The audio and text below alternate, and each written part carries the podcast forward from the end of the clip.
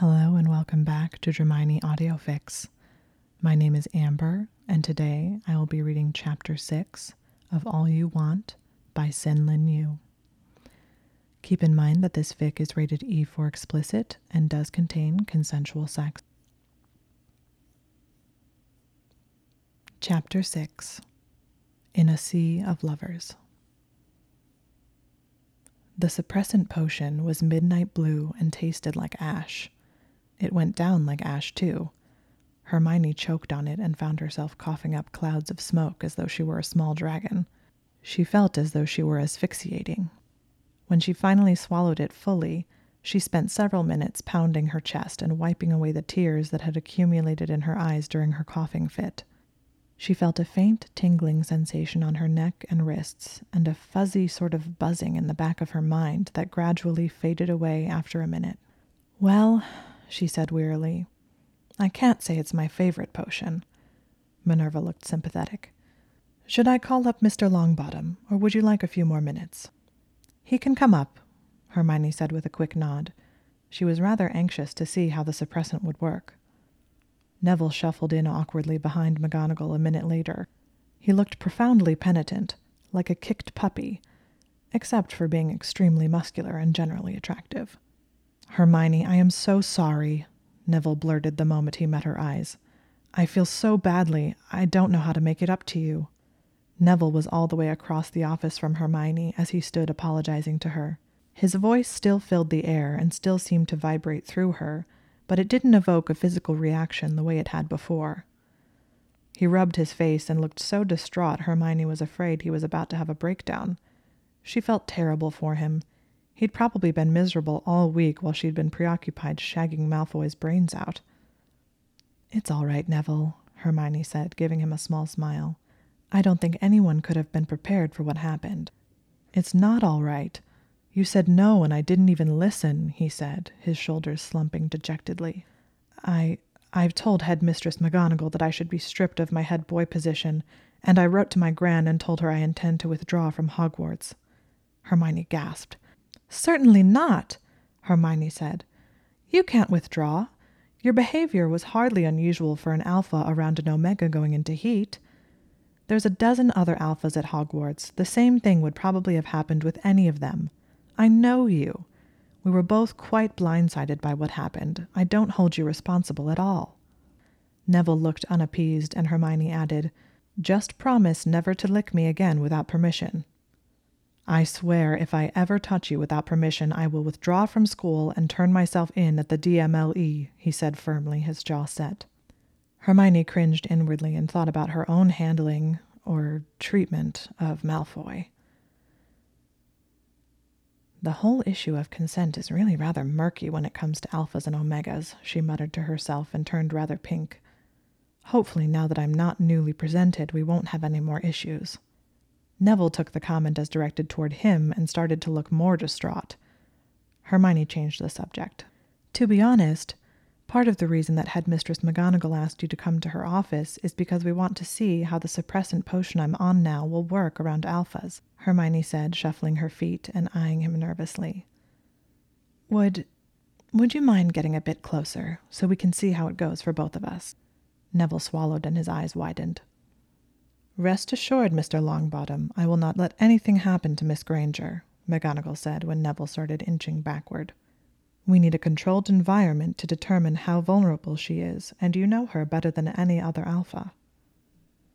Neville paused, and Hermione could see the internal conflict in his expression as he glanced over toward her.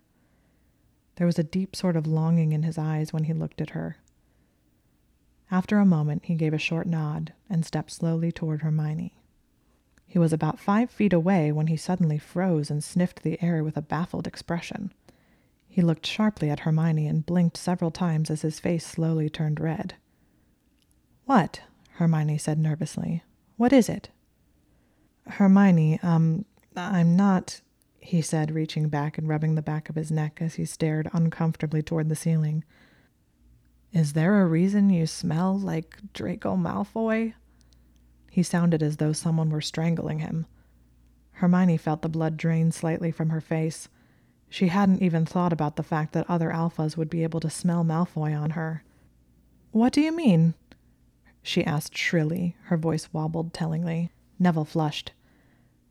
Well, um, when alphas present, their sense of smell gets a lot stronger, so we pick up on a lot of things that most people can't detect, like who's shack. He caught himself and looked guiltily over at McGonagall. Who's dating who? You smell like. Well, you smell like. Neville and Hermione stared at each other, and each of them grew steadily scarlet. I don't think I've ever smelled anybody quite so strongly. Neville finally said in a thick voice. Normally I'd have to be a lot closer. Neville's eyes suddenly grew round as the revelation finally struck him. Was Malfoy with you during your heat? He abruptly growled. The sound prickled across Hermione's skin. She stood frozen and blinked at Neville for several seconds. Are all the alphas going to be able to tell? She finally asked in a small voice. Neville looked ready to fall over from Hermione's indirect admission. He swallowed hard, nodded faintly, and proceeded to stare up at the ceiling again. Brilliant, Hermione said in an undeniably shrill tone. Her throat felt as though a small frog were trapped inside her larynx. This is just bloody fantastic. There was a long pause as Hermione stared angrily down at her shoes. Finally, McGonagall cleared her throat. Mr. Longbottom, do you mind stepping closer to Miss Granger? McGonagall said in a crisp voice. We still haven't seen whether the suppressant works. Neville nodded and breathed out heavily through his nose. Right. Sorry. It's.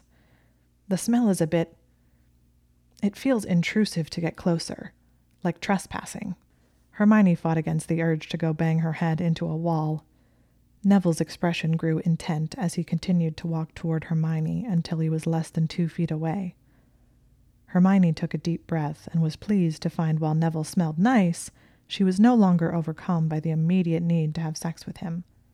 There was a sort of filter between her mind and instincts that enabled her to remain in control and tamp down on any urges. Mr. Longbottom? Miss Granger? McGonagall asked. It's fine, Hermione said, sniffing at the air between them. I can tell he's an alpha, but it's not not overwhelming the way it was before. Mr. Longbottom, how is it for you? Do you feel as though your instincts are overriding your mind? Neville shook his head. I can tell she's an Omega. The draw is there, but I'm not irrational about it, he said carefully. Well, it's a relief that the suppressant seems to work well, McGonagall said. However, part of our concern is in regard to alphas that might intentionally try to take advantage of Miss Granger. Mr. Longbottom, if you would, Please use an alpha tone and ask Miss Granger to do something. Perhaps request that she stand on one foot. A visible sense of discomfort came over Neville's face. He stepped back slightly. It's all right, Neville, Hermione said, jutting her chin up, trying to seem confident. Do whatever the headmistress says. I'd really rather know now than find out alone in a hallway. Neville nodded and took a deep breath. His scent struck Hermione. It made her brain fog slightly. You ready? he asked, already staring down at her with an expression of concern. Hermione gave a quick nod and a thin smile. Ready. Hermione, he said in a low growl. Her name shuddered through her whole body, and her neck tingled as though he were caressing her scent glands. Stand on one foot. Hermione automatically started adjusting her weight to lift one foot off of the ground. Then she paused and shook her head faintly.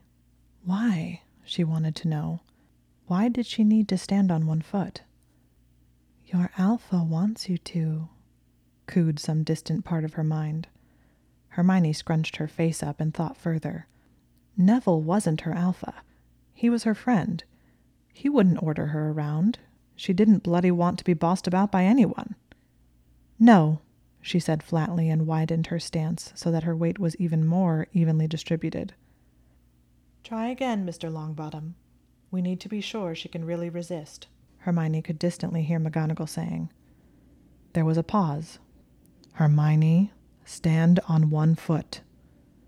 Neville's voice seemed even firmer and deeper, authoritative and powerful and sexy.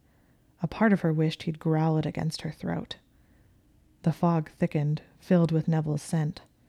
She felt as though she were bobbing along in a sea of Neville, just floating, flowing along in a current of his voice. It was relaxing. She didn't even need to think. She could just obey. Obey? She grew cross. How dare he try to make her obey? No, she said angrily. Mr. Longbottom, touch her on the wrist this time. Hermione only heard half the words. The whole room seemed to be swimming, and only Neville stood clearly in front of her. His expression was tense and conflicted. He was so attractive and strong looking. Alpha, Alpha, Alpha, chanted a corner of her mind. Neville drew closer to her, and she felt his large hand close around her left wrist. His thumb grazed the scent gland there, and she felt her knees buckle slightly. Hermione, stand on one foot. The tone shivered straight down Hermione's spine. Hermione could barely breathe through the fog around her. Alpha, Alpha, Alpha. She should tilt her head back. Maybe he'd touch her neck, bite her. Mmm, that would be so nice. To feel his teeth. His body was so hard. He'd fuck her well, maybe against a wall. Slide his hard cock inside her cunt until he nodded, until she was stretched around him. She'd feel his cum deep inside her. All she needed to do was please him, be a good girl, and her alpha would let her come. Neville was not her alpha. It was as though a part of her brain had abruptly screamed it. Hermione lashed out instinctively. Everything blurred for a moment, but when the room came back into view, she found Neville lying on the floor, bleeding and unconscious, and her wand gripped tightly in her hand. Oh my gosh, Neville! she gasped, hurrying over. What did I do? Minerva was kneeling beside Neville and muttered a quiet rennervate. You stunned him, the headmistress said, looking surprisingly pleased, and punched him simultaneously. Hermione realized that the knuckles of her left hand were throbbing slightly, and Neville shook his head and sat up, touching his nose gingerly. I'm so sorry, Hermione said, dropping onto the floor beside him. Oh, Neville, I'm so, so sorry. It's all right, Hermione, he mumbled. Glad to help you out. It's good to know no one's going to force you into anything. Hermione hugged him impulsively. You're such a good friend, she said. I'm so sorry I punched you. Neville rapidly grew stiff as a board in her arms. Hermione drew back. Are you? She looked at him uncertainly as he grew flushed. Um, well, instinctively everything is under control, he stammered. But you're still. It's very hard to be this close to you. Oh! Hermione released him quickly. Sorry. It's fine, Neville said, still blushing. It's not as though I mind. I just thought you should know. Yeah, Hermione said, awkwardly drawing further back. That's good to know. Well, Mr. Longbottom, thank you for your assistance. You may return to your classes, McGonagall said. Neville headed out, and Hermione gathered up her new books and slipped them into a satchel that McGonagall lent her alongside an entire box of small vials of midnight blue suppressant potions. Hermione's first stop after departing the headmistress's office was Professor Vector's down the hall. Professor Vector had become the new head of Gryffindor to replace Minerva. The arithmancy professor was a much younger version of McGonagall, even more strict and businesslike than her predecessor. Miss Granger, I have your homework assignments from the last week, Vector said without standing from her large desk. She reached into a drawer and pulled out a collated file which she handed to Hermione. Hermione flicked the file open and skimmed over what she had missed. While you were in confinement, Vector began, looking uncomfortable, partners were assigned in advanced arithmancy studies. The project is to analyze and then devise a counter curse to an actual cursed object. It will constitute half of your grade this semester. It's a collaborative assignment with the DADA class. Hermione nodded. She'd always thought curse breaking was exciting. Using arithmancy to break down a curse and then devise and predict a successful counter curse was such a fascinating use of magic. She wasn't sure she'd want to become an actual curse breaker, but she had always enjoyed reading about the analytical aspects of curse breaking in arithmancy journals. Your partner for the assignment was Draco Malfoy, Vector said. Hermione stared frozen at her professor. Was? she finally said. Yes, Mr. Malfoy stopped by my office this morning and asked to be reassigned or allowed to complete the project by himself. Hermione felt herself pale. Her head felt light, as though she'd been stung by a billywig and was about to go floating up and bobbing about in the rafters. Oh, she managed to force out. When the partners were assigned, I was unaware that you were. The word omega seemed to stick in Professor Vector's throat, and she coughed slightly. What you are. If the refusal to partner with you is related to that, I am willing to consider the request. However, the headmistress has made abundantly clear that she will not tolerate any interhouse animosity or blood prejudice. Do you have any idea why he asked? I'm not sure, Hermione said, taking in a sharp, steadying breath. I'll try to find out before the next class. Very well. I do not like making special exceptions for students. It distracts from learning. If I'm obliged to make one, we may need to disclose the reason to the class. It would be inappropriate for your classmates to think certain students receive allowances in discrimination. Hermione swallowed and nodded nervously. Professor Vector was a surprising Gryffindor given that she was so absorbed in academics that she was entirely tone deaf when it came to interpersonal relationships. While Hermione could see the logic, the veiled threat to out Hermione's designation over a class assignment seemed baldly insensitive. I'll try to speak with Malfoy today, Hermione said, clutching the file of homework assignments and standing up quickly. Thank you, Professor Vector said, glancing back down at a scroll of numbers spread out across her desk. Then her head popped back up, as though the thought had just occurred to her. Please feel free to speak to me if you have any issues with your. A long pause. My office is always open in an emergency. Yes, thank you, Hermione said, privately resolving to never, ever speak to her head of house about anything Omega related. After she was back in the hallway, Hermione checked her watch and discovered that it was lunchtime. She realized that she felt famished. She couldn't remember when she'd last had a full meal. She could vaguely recall lying in Malfoy's arms while he hand fed her fruit. There had been strawberries, grapes, pears, plums, and nectarines. She thought she remembered him feeding her with his teeth on occasion, too, and saying something about never letting her have peaches. She had drunk a lot of pumpkin juice and apple juice. Malfoy had slid pieces of fruit over her skin and licked up the trails of juice and told her that she was perfect. He'd spoken in a deep, possessive voice that rippled through her. He'd kept saying that she was his. Hermione almost walked into a suit of armor as she thought about it. Ugh, she didn't want to think about it. She didn't want to think about Malfoy at all. She stomped angrily to the great hall. As the doors opened from her forceful shove, the motion caused a breeze to form. The air around her was dragged away from her and rushed ahead into the hall. Most of the hall was filled with students busily chatting and eating, but as Hermione walked through the doors, every alpha she'd identified abruptly froze and then proceeded to turn and stare at her as if they were caught in a trance. Hermione's eyes darted from one boy to the next nervously. There was a Ravenclaw and a Hufflepuff near the end of the tables, and she could see their eyes darken as they stared at her. They looked half mesmerized and half stunned. Hermione tried to ignore it as she scurried to the Gryffindor table. Neville was already there and had, like all the rest of the boys, automatically turned to look at her upon her arrival. He turned slowly back to his meal.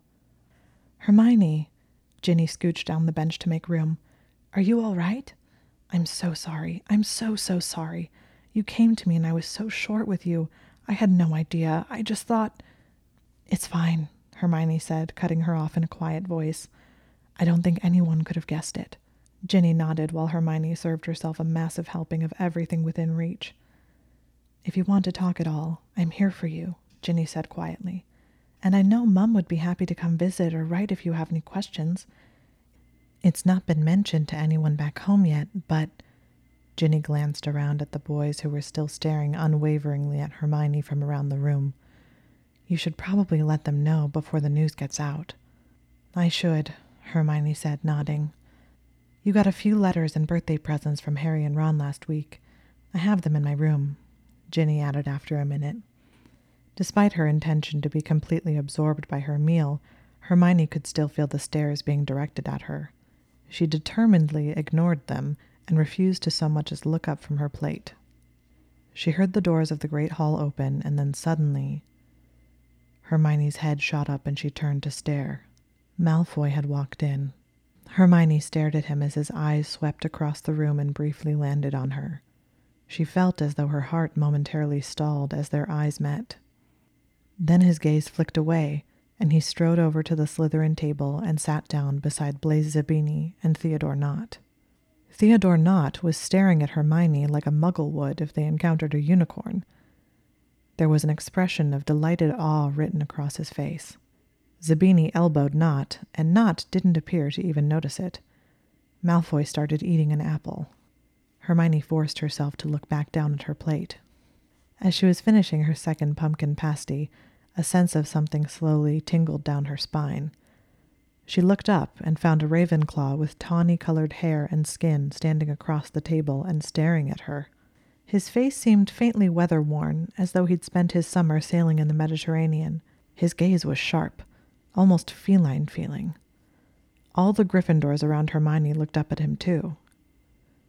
Hermione recognized him vaguely. They were in the same year and had shared arithmancy and ancient runes. They had never interacted with each other that Hermione could recall.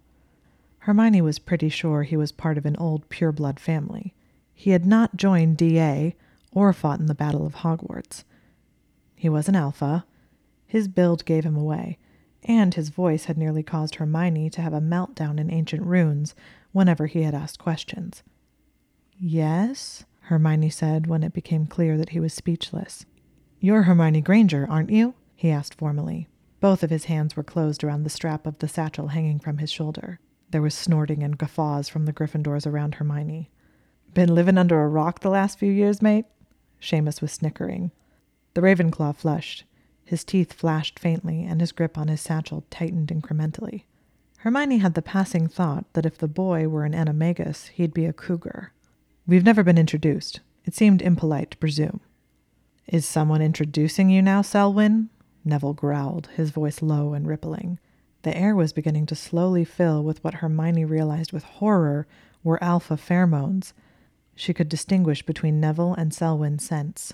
The pheromones were having an effect on everyone at the table, although Hermione suspected none of them knew why. Parvati and Ginny were getting slightly glassy eyed, while Seamus was looking like he'd found himself intruding on something. Ginny shook her head sharply as though realizing what was happening to her and muttered an air freshening charm. Hermione found that she was not dragged under the thrall of the smells. Rather, she felt unusually alert. Selwyn's attention seemed drawn somewhat away from Hermione and toward Neville. Aren't you marrying some Hufflepuff Longbottom? he said. Hermione's always been my friend, Neville said. His expression was calm and unruffled, but there was an assertive gleam in his eyes. Whereas I thought you had a rule against speaking to Muggleborns. Selwyn's jaw clenched and then he rolled it slightly. The action made the tendons in his neck ripple. Hermione wanted to slap herself for noticing. I had strict instructions to stay neutral, he said stiffly. Ginny snorted and tossed her head. How very convenient for you. I had family on both sides. I didn't want to be responsible for anyone dying.